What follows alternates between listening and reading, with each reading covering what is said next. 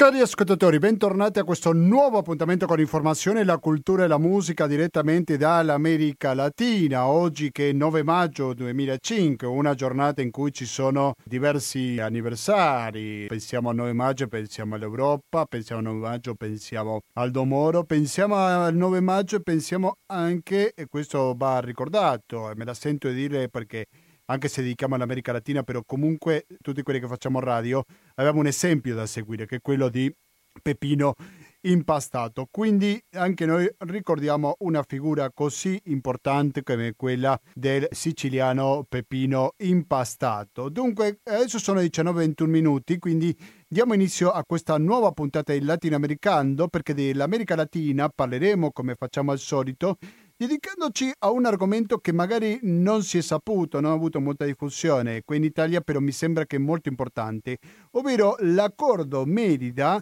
che è un accordo fra gli Stati Uniti e il Messico che con il governo di AMLO, di Andrés Manuel López Obrador, sembra che è arrivato al capolinea, che non ci sarà più. E credo che è un accordo molto importante perché stiamo parlando di una importante quantità di soldi e stiamo anche parlando del rapporto sempre conflittivo, per così dire, fra gli Stati Uniti e buona parte dell'America Latina e soprattutto stiamo parlando di un paese secondo per quanto riguarda l'economia come lo è il Messico. Faremo il collegamento con Leon al nord del Messico per parlare con Fabrizio Lorusso, che è un amico di questa trasmissione, che è professore di storia dell'America Latina presso l'università. Questo sarà uno degli argomenti, mentre che l'altro parleremo su una iniziativa che avrà luogo qua a Padova, quindi chiunque sia di Padova o nei dintorni potrà assistere, che vengono professori di diversi paesi dell'America Latina apposita per questa conferenza, della quale fra poco scopriremo di cosa si tratta. Ho detto che saranno due gli argomenti principali, ma in nessun momento sentirete pubblicità e questo ve lo posso garantire. Per continuare con questa modalità di sentire informazione al posto della pubblicità, c'è bisogno del vostro contributo, come avete sentito nella sigla del 120 82 301, che è il conto corrente postale intestato a cooperativa, informazione e cultura, via Antonio Tempo numero 2, il KP35 131 Padova il RID bancario e il pago elettronico sono i metodi alternativi per darci una mano. E vi ricordo che avete la possibilità di contribuire con Radio Cooperativa attraverso il 5 per 1000 a favore dell'associazione Amici di Radio Cooperativa. E ogni tanto si aggiunge il pranzo, il prossimo avrà luogo il 26 maggio, quindi mi raccomando prenotatevi per questo pranzo di Radio Cooperativa. Oggi siamo accompagnati da Kevin Johansen. Adesso sentiamo un brano che si chiama Milonga Subtropicale. Rimanete all'ascolto della Radio Cooperativa, torniamo con la diretta fra pochissimo. Milonga subliminal, milonga su por un tiro penal. Síndrome en lo profundo de otro fin del mundo que no llega más. Calentamiento global que nunca nos llegó de todo a calentar. Aquí me pongo a cantar al compás de la nada. 19-28 minuti, siete sempre all'ascolto di Radio Cooperativa sull'FM 92.7 o sul www.radiocooperativa.org per ascoltarci in streaming dovunque vi troviate. Noi pensiamo all'America Latina, dall'altra parte dell'Atlantico, però ci sarà una buona parte dell'America Latina a Padova perché ci sarà un incontro all'università che si chiama America Indigena e Stati Nazionali, prospettive e riflessioni di antropologi impegnati in cui ci saranno professori che vengono da diversi paesi latinoamericani, dell'Argentina ma non solo, e a coordinare questo tavolo ci sarà la professoressa di antropologia Donatella Schmid, alla quale abbiamo dall'altra parte della linea del benvenuto a Radio Cooperativa. Pronto Donatella? Buongiorno Anti, buonasera a tutti. Buonasera, grazie per la tua disponibilità con Latinoamericano. Donatella, sto vedendo che ci sono ospiti dal Perù, altri che vengono da Bologna, poi da Misiones in Argentina. Ecco, di cosa si tratterà questo convegno, Donatella? Eh, allora, naturalmente eh, siamo mh, nell'ottica del convegno internazionale di americanistica che ha luogo a Perugia annualmente la costola padovana ha una decina d'anni e nostra, diciamo, il taglio che noi diamo però è in modo specifico un taglio antropologico. Ecco, questa è la nostra peculiarità. Ogni anno abbiamo una, eh, diciamo una tavola rotonda diversa dal punto di vista del contenuto. Quest'anno eh, abbiamo deciso di eh, affrontare questo tema comparativamente, quindi uno sguardo comparativo a problematiche proprio contemporanee in quattro diversi luoghi dove la componente indigena, che è sempre um, una componente che non dobbiamo vedere come monolitica, ma dobbiamo vedere come un qualcosa di complesso e composito, e come del resto complesso e composito è anche lo Stato nazionale, e che cosa avviene dunque oggi? Dove? In Perù, in Argentina, in Brasile e in Messico. Quindi quattro relatori che, proven- che provengono da questi paesi due arrivano direttamente eh, sabato e partono poco dopo, quindi arrivano in modo particolare, cioè per questo convegno, e sono il collega peruviano e, e la collega argentina e anche il, il collega invece brasiliano è al, mh, mm, al convegno a Perugia e poi, e, e poi sale, mh, mm, diciamo, oh, viene fino, fino a Padova quindi siamo sì, molto contenti. Poi se tu Gustavo vuoi sapere qualcosa in particolare, cioè eh, forse il sottotitolo interessante è il fatto dell'impegnato. Antropologi impegnati, impegnati in che senso? Ecco, appunto, eh, questo impegnato traduce in realtà il termine che si utilizzava anche una ventina d'anni fa di advocacy, si diceva anche antropologia dell'advocacy, che voleva dire che tu Ehm, non eri un osservatore eh, mh, mm, puro e semplice quando lavoravi in comunità indigena, ma l'advocacy implicava il fatto che ti schieravi da una parte.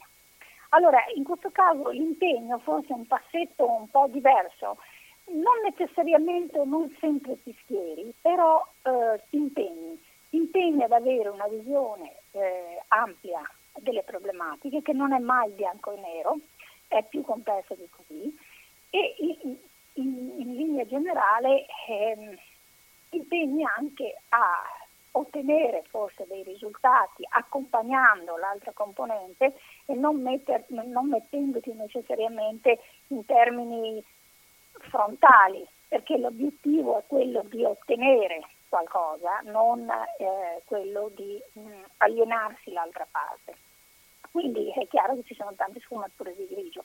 E in questo senso però tutti gli antropologi che in questo momento ho chiamato non solo stanno facendo lavoro di ricerca sul campo, questa è un'altra caratteristica di questi seminari, cioè il, il, proprio il motivo che ci accomuna tutti è la ricerca sul campo.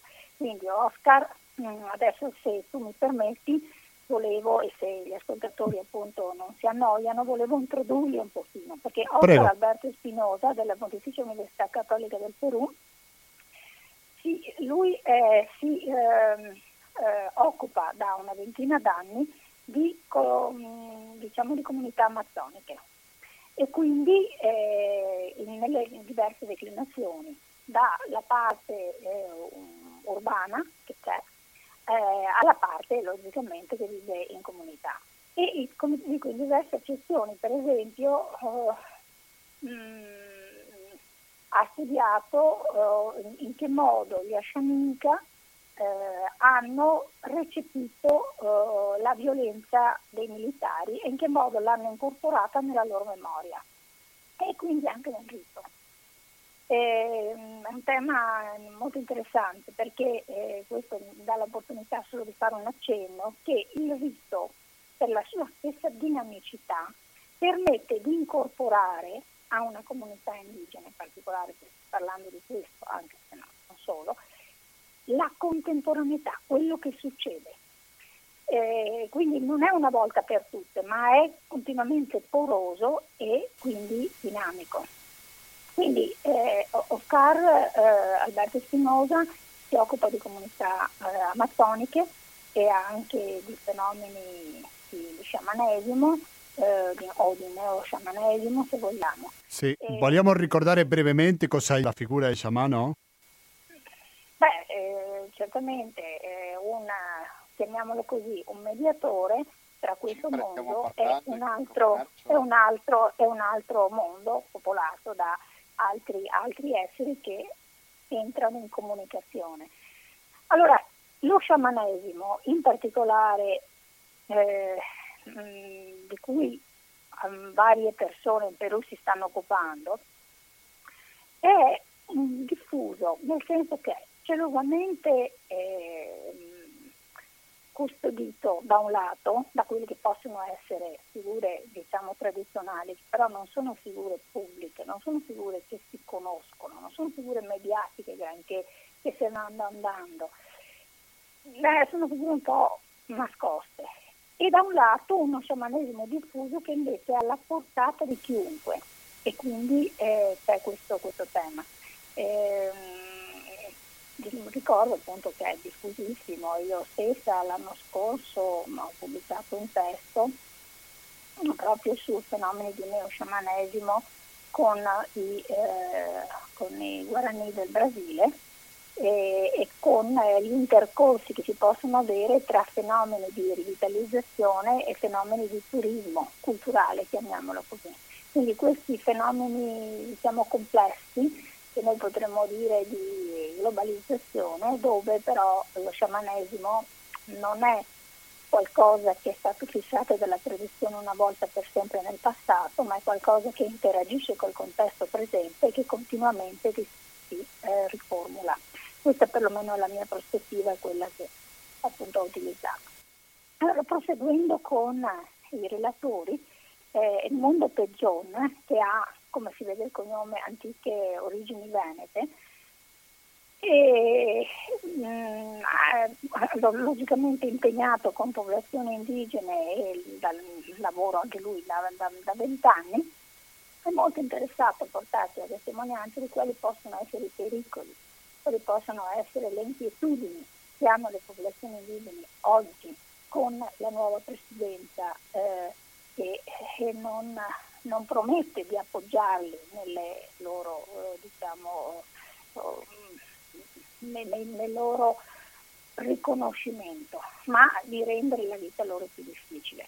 Per cui tutte queste inquietudini, queste situazioni, queste, queste possibilità al negativo, eh, lui vorrebbe appunto riportarle e sarà quindi un occhio legato e, e che guarda in particolare al, eh, al contemporaneo politico, come si sta sviluppando in questo momento e farlo, per farlo conoscere. Poi abbiamo invece Claudia Pini, Claudia Pini dell'Università Nazionale di Missione, San Missione, appunto a Posadas, eh, che conosco ormai da vent'anni, da, da, quando ho fatto io il ah, lavoro di ricerca. Eh, facciamo una piccola parentesi, Donatella. Missione si trova nel confine con il Brasile, quindi stiamo parlando del esatto, nord-ovest, del nord-est dell'Argentina. Paraguay. Argentina, eh. Brasile e Paraguay, però... Un posto molto strategico, senza dubbio. È in Argentina, è in Argentina ed è a Posada, localizzata a Posada. Allora, io ho fatto lavoro di ricerca lì, eh, anche appoggiata al tempo, tanto tempo fa ormai all'Università Nazionale di Missione, quindi conosco Claudia Pini da tantissimo tempo e lei ha lavorato e lavora con le popolazioni guarani. Quindi eh, ci porterà questa, questa visione di cosa sta succedendo, perché poi non è necess- non necessariamente quello che succede a Missione succede poi in tutta l'Argentina, quindi sono accezioni diverse. È vero che la legislazione nazionale è unica, però è anche vero che a volte le province eh, argentine hanno legiferato e legiferano eh, non necessariamente in sintonia, ma a volte hanno una legislazione più avanzata. Quindi eh, abbiamo questa, diciamo questo, questo occhio che ci viene a portare, che oggi è molto eh, giocato su, ehm, anche sulla parte ambientale, cosa fare dei boschi, in che modo um, eh, diciamo a volte anche in che modo farne a meno, perché tante volte c'è stato un discostamento molto, molto forte. Allora se pensiamo che il Guarani si identifica e si eh, in comunione con quello che può essere appunto il bosco, è possibile, come è possibile una trasformazione di questo tipo rimanendo uguali a se stessi? Quindi sono domande abbastanza importanti, però anche comuni ad altre popolazioni. Invece Giovanna Gasparello sul Messico ha lavorato in diversi luoghi, logicamente con fenomeni nello Stato del Guerrero, con fenomeni in particolare di giustizia comunitaria, quindi un'alternativa alla giustizia nazionale che è sempre vista come lontana eh, e a volte sicuramente non di appoggio, e invece una, una parte di giustizia comunitaria che è più agile e che ha come finalità quella di recuperare la persona, di eh, riprendersela nelle comunità, non di allontanarla. Quindi lei in particolare diciamo, ha lavorato su questo. Qui invece viene a dare un suo sguardo comparativo sulla situazione contemporanea che come tutti sappiamo in Messico è grave dal punto di vista del tema della violenza. Ecco.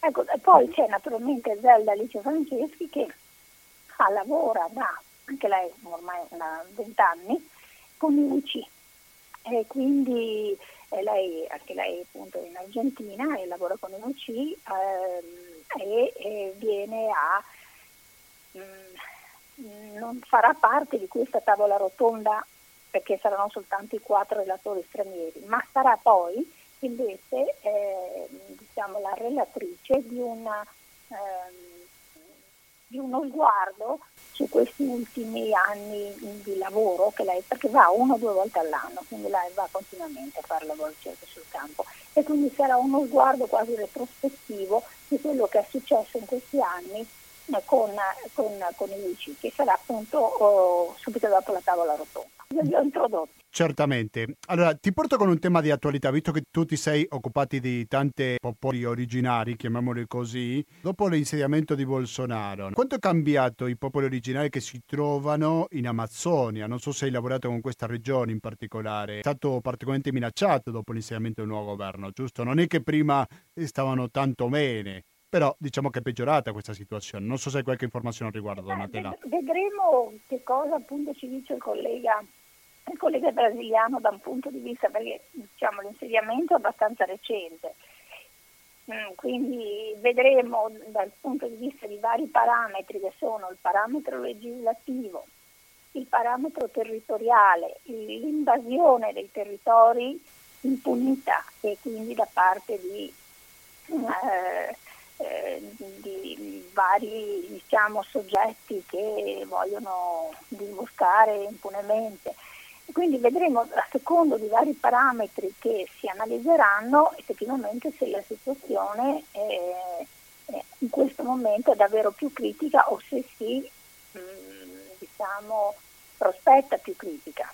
Perché per adesso diciamo, il Presidente sta incidendo particolarmente in quelle che vengono appunto chiamate nelle, nelle parti più problematiche delle, a ridosso delle grandi città brasiliane. Credo che sarà particolarmente importante sentire al tuo collega del Brasile Edmundo Pejon dell'Università Statuale Paulista, no? Ed è, è da sempre che sta appunto appoggiando, lavorando, eccetera, e quindi non viene tanto a darci una, uno sguardo su una sua pubblicazione o su un tema specifico, quanto uno sguardo ampio sui timori che si prospettano in, questo, diciamo, in questi anni a venire. Ecco, quindi, e come questi timori vengono affrontati da, dai gruppi. Cioè se i gruppi quindi si uniscono, eh, si mh, mm, fanno sentire diciamo, la loro voce e in che modo la fanno sentire in modo che sia più, più forte, più sentita, più ascoltata. Mm. Ecco, quindi abbiamo questo, questo tipo di, di, di, panorama, dopodiché abbiamo sempre la presentazione di un libro, un libro recente di, di Pari Bolletin che sta uscendo, insomma in questi giorni ancora non è uscito ma sta uscendo e che nuovamente siamo sempre lì, siamo una popolazione amazzonica, un gruppo dei Cagliapò, è un tema diciamo più di tipo culturale però eh, ovviamente il titolo è Identità e metamorfosi, processi di diventare in una popolazione amazzonica, giusto? Sì, processi del divenire una popolazione del divenire. Del Questo Prego. è pubblicato nella, nella, collana che io ho fondato e che dirigo, sarà il, la pubblicazione numero 6 e sono sempre pubblicazioni che, a, a, cui tengo particolarmente, quindi cioè, non c'è fretta nella pubblicazione, deve essere curata, deve essere il messaggio deve, deve, arrivare, quindi ci prendiamo un anno di tempo per poterlo trasformare in libro, insomma un, un lavoro. Mm-hmm. E anche in questo caso di Paride, che pure era terminato già da tempo, cioè ci stiamo prendendo il nostro tempo e adesso però il prossimo, insomma. Eh, sicuramente. Ad essere pubblicata. No, è davvero, davvero, davvero interessante il lavoro. Pari della già, non può essere con noi mm, appunto il giorno martedì, ma è, è riuscito, l'abbiamo intercettato, era con noi il eh, giorno eh, mercoledì scorso, eh, in, diciamo, in, in, fuga dal, dalla Lettonia, da dove è andata a dare delle lezioni, e poi eh, all'Inghilterra appunto l'abbiamo intercettato è venuto a fare una lezione appunto parlandoci di questo ah, suo libro, sì. quindi in realtà sì, molto, molto interessante. Hanno avuto già la possibilità sì, di di vederlo. Poi ci sarà un filmato che facciamo sempre vedere, un filmato non molto lungo ma che possa essere in linea con quanto abbiamo detto, un modo di, di riflettere ulteriormente e poi sì, c'è questo momento di conviviale a cui teniamo, insomma, ci, ci unirà. Ricapitoliamo l'informazione. Questo convegno avrà luogo martedì prossimo, 14 maggio, dalle ore 14.30 fino alle 19.30, quindi impegna tutto il pomeriggio, in via Vescovado numero 30 a Padova, d'accordo? A Storia a Storia. A Storia. Di... Il DIGEA si chiama adesso, no? da qualche anno. Il Dipartimento di Scienze Storiche e Geografiche dell'Antichità che è in via Vescovado 30 e, e, appunto siamo su al secondo piano in aula magna. Benissimo, sarà, sarà, molto interessante per chiunque voglia conoscere di sì, più sull'America aperto, Latina. Ecco, ci tengo a dire che è aperta tutta la cittadinanza, che anzi è benvenuta benvenuta anche nella discussione che, che, che si svolgerà, perché eh, la discussione è parte importante. Cioè, oh, ci sarà luogo per le domande, per chiunque voglia sapere di più, giusto? Certo, certamente. certamente. Okay. Sempre non, non, ci sono soltanto i relatori al tema, ma c'è sempre l'audience, che è la terza parte, che però è parte integrante del tutto. È fondamentale. Non, non, dà nessuna soddisfazione nulla e, e, per l'audience viene fatto, non viene fatto, viene fatto proprio per, perché ci sia questa circolazione. Quindi, senz'altro. Grazie mille Donatella. Benissimo. A presto. Uh, grazie a voi, spero di vedere qualcuno dei... Beh, sicuramente che ci saranno degli ascoltatori che saranno presenti interessati a questa, questa iniziativa così importante. A presto. Ciao ciao. Ciao ciao, grazie. Grazie. Buenos días, che busca acá? Adesso sentiamo un altro brano sempre di Kevin Johansen e quando torniamo saremo in collegamento con il Messico in un'intervista che abbiamo registrato poco prima di iniziare con questa trasmissione. El incomprendido es lo que le ha sucedido. Y aunque haya padecido, es lo que ha elegido. Llega con sus escritos. Boliche, cigarritos. Y alguien lo ha convencido que es un poeta maldito. Continuiamo con questa edizione di Latinoamericano. Una delle notizie che sono uscite negli ultimi giorni è quella che è venuta in Messico, che un po' si è stata trascurata perché sempre si parla quasi esclusivamente sul Venezuela, è quello che sta succedendo con l'iniziativa Merida. Cos'è l'iniziativa Merida? Un accordo fra il Messico e gli Stati Uniti, un'iniziativa militare. Eh, apparentemente si smette con la cooperazione militare. Per capire un attimo di cosa si tratta questo Plan Merida, è che in questo momento siamo in contatto con Leon in Messico per parlare con Fabrizio Lorrusso, al quale saluto e do il benvenuto a Radio Cooperativa. Pronto Fabrizio? Ciao Gustavo, grazie a tutti gli ascoltatori e ascoltatrici. Grazie a te. Fabrizio Lorrusso è professore di storia dell'America Latina all'Università di Leon. Di cosa si tratta il Plan Merida, Fabrizio? Allora, l'iniziativa Merida o Plan Merida è una specie di fotocopia del Plan Colombia tra Stati Uniti e, Messico e il Plan Colombia tra Stati Uniti e Colombia. In Colombia è entrato in vigore nel 2002 eh, e negli, nel Messico nel 2008 e funziona tuttora. È un piano di cooperazione militare in cui eh, viene fornito da parte degli Stati Uniti al paese eh, ricevente, quindi al Messico, diciamo in questo caso, milioni e milioni di dollari di armamento, formazione militare e altri strumenti, diciamo, per la cosiddetta lotta al narcotraffico, anche se poi in realtà gli effetti dell'iniziativa Merida, così come quelli del Plan Colombia, non hanno quasi eh, risultati eh, dal punto di vista della lotta al narcotraffico, ma favoriscono che cosa? Il flusso di armi legali, ma poi anche quelle illegali, come che le armi illegali chiamano eh, quelle legali, eccetera, è un circolo vizioso.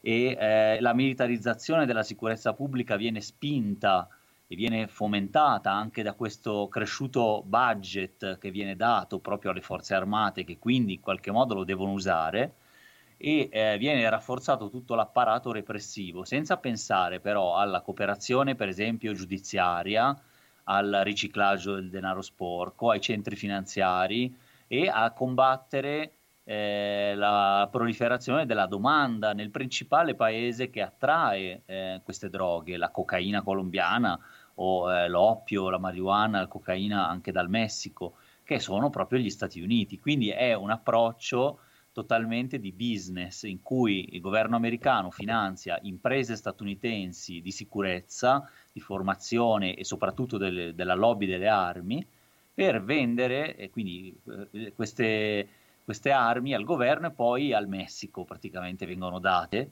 E il Messico si compromette a seguire una serie di politiche di lotta alla droga repressive e che quindi in questi 12 anni da quando c'è l'iniziativa Merida, ma poi da quando è iniziata la militarizzazione della sicurezza pubblica dal 2006, ha provocato appunto 250.000 morti, 40.000 desaparecidos e, e questo sicuramente non ha, non ha, risolto il problema e fondamentalmente eh, è, è un piano di ingerenza statunitense negli affari interni del paese, tra l'altro. Quindi è stato denunciato da tante voci in questi anni e la notizia, ecco per arrivare al punto è che proprio ieri il presidente messicano Andrés Manuel López Obrador, come suggerito tra l'altro da parte di movimenti sociali, dalla parte della società civile in varie espressioni, ha dichiarato che eh, cancellerà l'iniziativa Merida, cioè dovrebbe venire sospesa, non so se già da quest'anno o dall'anno prossimo. Speriamo che la promessa venga compiuta, venga rispettata perché appunto è uno dei punti importanti di questa situazione di violenza che si vive in Messico. L'invasione di armi statunitense è un dato di fatto e di cui poi alla fine una parte di queste finiscono in mano ai gruppi criminali. Cosa sarà di questo soldi in meno che riceverà Messico dopo la fine di questo ma, accordo? Ma non, non fanno tanto la differenza, nel senso che se l'idea è piano piano ridurre la militarizzazione e anche il budget delle forze armate, eccetera, eh, diciamo che si sono sempre mantenute grazie ai fondi del, delle finanziarie, delle leggi finanziarie messicane normali. Verrà, spero che questo si, ehm, significhi un ridimensionamento parziale della presenza delle forze armate. C'è da dire che non possono lamentarsi eh, l'esercito, la marina e l'aviazione perché già dal 2006 ad oggi ci sono stati incrementi nel budget militare costanti e poi è arrivata anche l'iniziativa Merida a rinforzare eh, appunto l'armamento, la formazione eccetera. Però nessuno nega che in futuro possano stabilirsi delle convenzioni, dei patti, degli accordi, come ci sono sempre stati in tutta l'America Latina, delle forze armate americane con eh, quelle messicane per delle collaborazioni, ci sono forze europee, anche, anche eh, le polizie italiane, eh, i magistrati o anche eh, le forze militari, i carabinieri, eccetera, collaborano con eh, quelle, quelle messicane, però sono dei patti limitati, non è un piano di dieci anni eh, con quel massiccio investimento, perché? L'iniziativa Merida tra l'altro coinvolgeva anche il Centro America e i Caraibi, che, di, che, sono un'altra area, perché ha un chiaro approccio di ingerenza e di controllo delle politiche interne, per cui eh, è meglio slegarsi, togliere il cappio in, qualco, in qualche modo e non restare legati a queste politiche, quindi mh, l'impatto economico non è, non è, sicuramente così importante. In sé, però mh, simbolicamente è importante e, e quindi si segue una politica forse più autonoma. Mm. Approfitto per chiedere a te che sei un storico dell'America Latina, Fabrizio Lorusso, per chiederti se possiamo fare un collegamento con quello che succedeva anche diversi anni or sono, che è quello della Scuola delle Americas, no? perché quando tu mi parli della cooperazione militare mi ricordo l'epoca molto nera in cui c'erano la preparazione dei militari per preparare altri colpi di Stato, quindi stiamo parlando di storia più nera dell'America Latina, giusto? Sì, sì, sicuramente quando c'era la scuola della Americas, esiste ancora, anche se sta negli Stati Uniti, ma c'era la sede di Panama, ha formato dittatori, torturatori, torturatori eccetera, che poi sono andati a finire a, a dirigere paesi eh, come l'Argentina, il Brasile, il Para- Paraguay, vabbè, soprattutto l'Uruguay, il Cile, ma poi le dittature centroamericane con quella formazione che ricevevano nella scuola della Americas negli anni 60, 70, 80, eccetera. In realtà non è mai cessata la collaborazione militare statunitense e la presenza in America Latina, che ricordiamo è l'area geopolitica per eccellenza di controllo degli Stati Uniti, considerata come lo storico cortile eh, americano, no? il patio trasero, si dice in spagnolo, il cortile sul retro, come si tradurrebbe. Sì, e, sì. quindi quell'influenza continua, cioè il Plan Colombia e l'iniziativa Merida in Messico sono praticamente la stessa cosa, ma con più forza, con la retorica che non è più quella della lotta al comunismo, teoricamente, come dicevano, no? che non era neanche quello, ma è la lotta al narcotraffico. Adesso è la, da, da, più di vent'anni anche la lotta al narcotraffico è quello che legittima queste politiche. Eh, tant'è così che paesi come la Bolivia, come l'Ecuador, eh, in un certo momento del, con Correa, il presidente Correa, hanno deciso di o rifiutare le basi militari, quella di Manta, per esempio, in Ecuador, o rifiutare la, questa guerra alle droghe, collaborazione, finanziamenti di agenzie americane come hanno fatto in Bolivia. La USAID o USAID è proprio conosciuta in America Latina per finanziare progetti che hanno a che vedere con l'ingerenza politica, eh, per cui l'ambasciata statunitense diventa quasi un ministero. Chiedi, basta chiedere ai leader dei paesi centroamericani cioè, cosa, cosa fa l'ambasciata statunitense è un ministero degli interni dentro al paese ospite, praticamente viene consultata per tutto, penso all'Honduras in questi momenti, no? che è praticamente in mano a una, una semidittatura eh, da, da, più di dieci anni. Sì, di cui nessuno ne parla e pensiamo alla frode che c'è stato per scegliere il presidente, sempre stiamo parlando esatto. dell'Honduras. C'è una specie di parallelismo fra combattere il comunismo come succedeva prima e combattere il narcotraffico oggi? In quanto alle tecniche magari o come si preparano loro? Dopo sì. la caduta del muro di Berlino, eh, quello che si chiamava la lotta controinsurrezionale, in spagnolo contra-insurgente, è, è diventata è, è, la stessa cosa, ma si è trasformata in lotta al narcotraffico, che poi è, significa tutto e niente, cioè significa combattere gruppi dissidenti di ogni tipo, includendo anche la criminalità organizzata del narcotraffico, ma poi si tratta di combattere anche la dissidenza sociale, i movimenti, eccetera, magari con metodi più sottili, ma comunque c'è da dire che è stato qui il mese scorso ehm, il commissionato dell'ONU no? per, per la, e anche Bachelet, proprio per la responsabile dei diritti umani dell'ONU, la ex presidentessa del Cile, e ha scoperto, ha scoperchiato e ha scoperto in parte una realtà fatta di sparizioni forzate e di tortura sistematicamente generalizzata, ha detto, l'uso generalizzato della tortura eh, nelle indagini in Messico.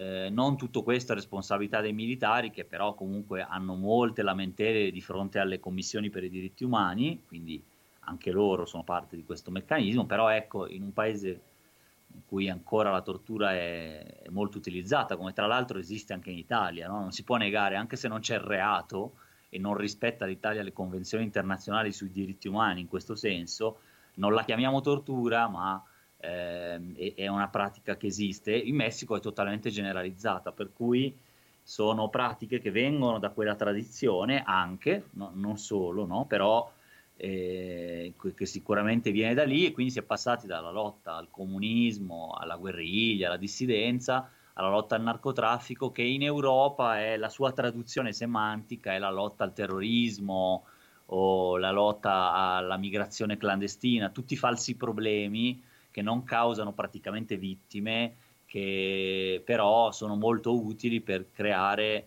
un, per dare una stretta securitaria no, al, alla popolazione e per imporre un modello economico fondamentalmente che qui, lo ricordo, è molto più selvaggio, molto più neoliberale nel senso puro del termine che in Europa sicuramente. Con l'insediamento di Lopez Obrador, di AMLO, cosa è cambiato? Prima sembrava che non è cambiato niente, però mi sembra che questo della chiusura del plan Merida qualcosa di positivo. Ti direi così che ci sono luci ed ombre, però sicuramente qualche cambiamento e qualche nota positiva la possiamo dare rispetto ai governi precedenti, anche perché hanno toccato il fondo, eh, non solo perché AMLO possa brillare di luce propria, ma proprio perché gli altri eh, stavano nell'oscurità.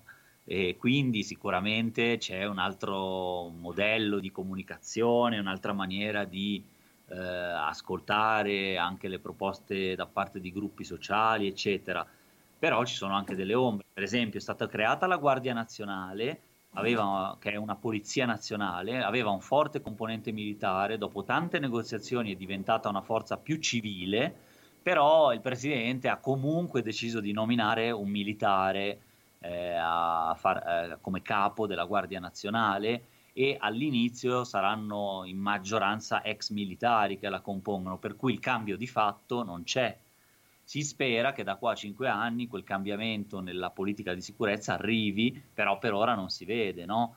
Eh, quindi si sta vedendo se quella nomina, per esempio, di questo capo militare è costituzionale o no, perché eh, eh, la riforma costituzionale che è stata approvata due mesi fa diceva che è una forza civile.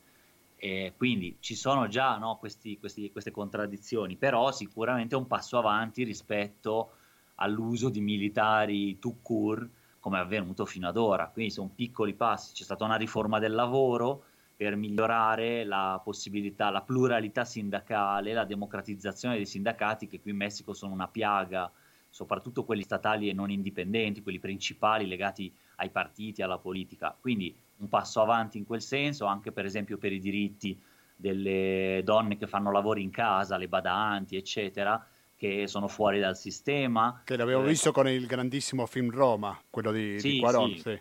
Quello ha sensibilizzato ecco, un po' l'opinione pubblica, quindi hanno fatto la riforma, e la riforma dell'educazione, anche qua con chiaroscuri, perché è un miglioramento rispetto a quella di Peña Nieto, ma non è post-neoliberale, non, non risolve molte questioni che il sindacato più radicale dei maestri, dei docenti, sta ancora proponendo ed è quel sindacato che ha sostenuto in qualche modo la candidatura di Lopez Obrador alle elezioni, per cui eh, è da vedere, no? sicuramente dei passi in avanti ma con dei chiaroscuri. Un ultimo è anche quello eh, eh, diciamo del, delle pensioni, per esempio ha riformato le pensioni in parte e quindi pensione universale per gli adulti, cioè oltre i 68 anni di età che non c'erano, non c'erano pensioni di vecchiaia, no? quelle proprio per gli anziani, ha raddoppiato quelle pensioni, benissimo, comunque è insufficiente perché prendono comunque pochissimo,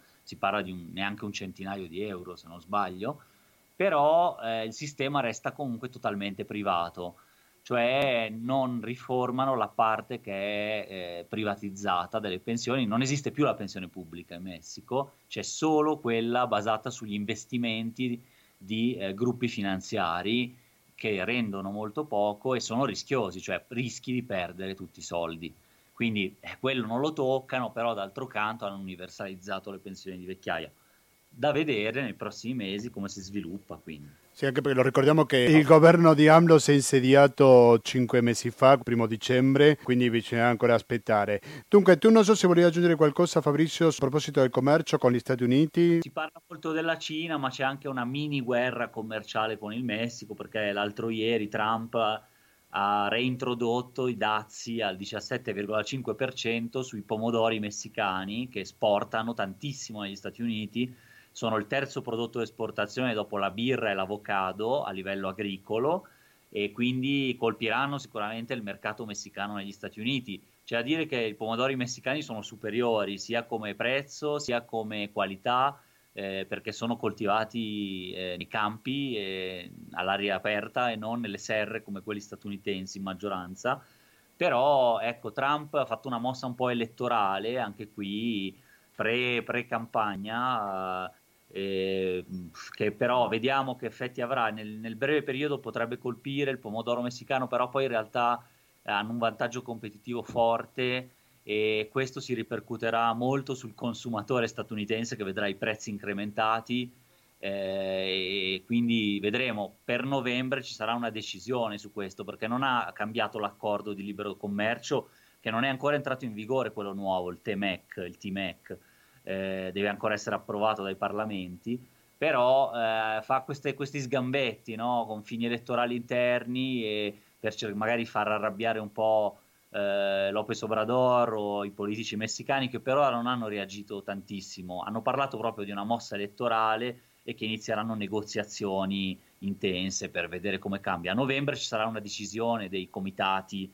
eh, che regolano questi eh, accordi eh, per vedere se è stato fatto dumping o no, cioè se i prodotti messicani erano sovvenzionati o no, probabilmente diranno di no e quindi rientrerà la decisione di Trump, sarà di nuovo ritornerà a zero, allo 0% il dazio, però vedremo in novembre, tanto in questi mesi si porta a casa una propaganda no? per, per sostenere l'elettorato. Sto pensando a, a quanto potrà affettare questo per i consumatori eh, statunitensi se teniamo in conto quello che gli piace l'hamburger e come fanno a mettere il ketchup, sì, no? Sì. un po' banale il mio pensiero, però può influenzare anche il consumo, no? Sì, magari se ne accorgono di meno, inizieranno a comprare pomodori, magari quelli che non possono pagare, prenderanno pomodori di pessima qualità per un po'. Ma hai idea, così ti chiedo a memoria, di, di quale cifre stiamo parlando in questo commercio del pomodoro? Eh, sì, più o meno, se non mi ricordo male, è, è 2 miliardi di dollari. Però eh, all'anno quello messicano negli Stati Uniti, quindi come volume, ed è il 95% dell'esportazione messicana di pomodoro va agli Stati Uniti, e sì è, è importante.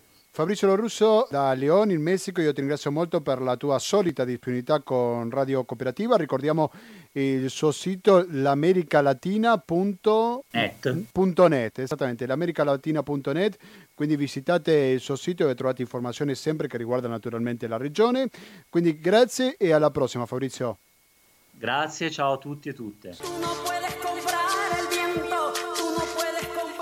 Eh sì, quando sono le 20 e 12 minuti, cari ascoltatori, è arrivato il momento di salutarci. Perché dobbiamo salutarci? Perché ormai siamo arrivati alla fine della puntata 673 di Latinoamericano corrispondente al 9 maggio 2019.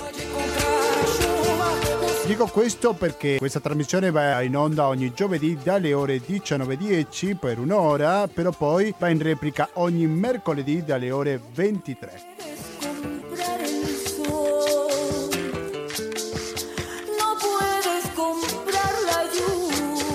Adesso ci salutiamo per voi, come sempre lo dico. Continuate all'ascolto di Radio Cooperativa. Dalle 20.20 fino alle 21.50 ascolteremo una replica di Io mi racconto e poi dalle ore 22, attenzione, perché sarà il momento di sentire Stasera si balla. Se dico Stasera si balla, dico Renzo. Se dico Renzo, dico... È tuyo. Garanzia di buona compagnia, naturalmente attraverso l'FM 92.7 per il Veneto in genere o il www.radiocooperativa.org per ascoltarci in streaming e non solo, perché da questo sito da domani potete recuperare questa puntata che sta concludendo in questo momento. Volete scriverci? Mi raccomando, fatelo. latinoamericando-gmail.com Aspetto i vostri commenti, opinioni, favorevoli o contrari che siano. E poi abbiamo il sito Facebook che è Latinoamericano, quindi mettete mi piace alla nostra pagina Facebook.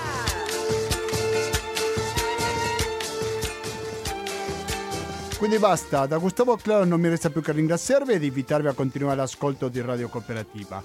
Grazie e alla prossima! Non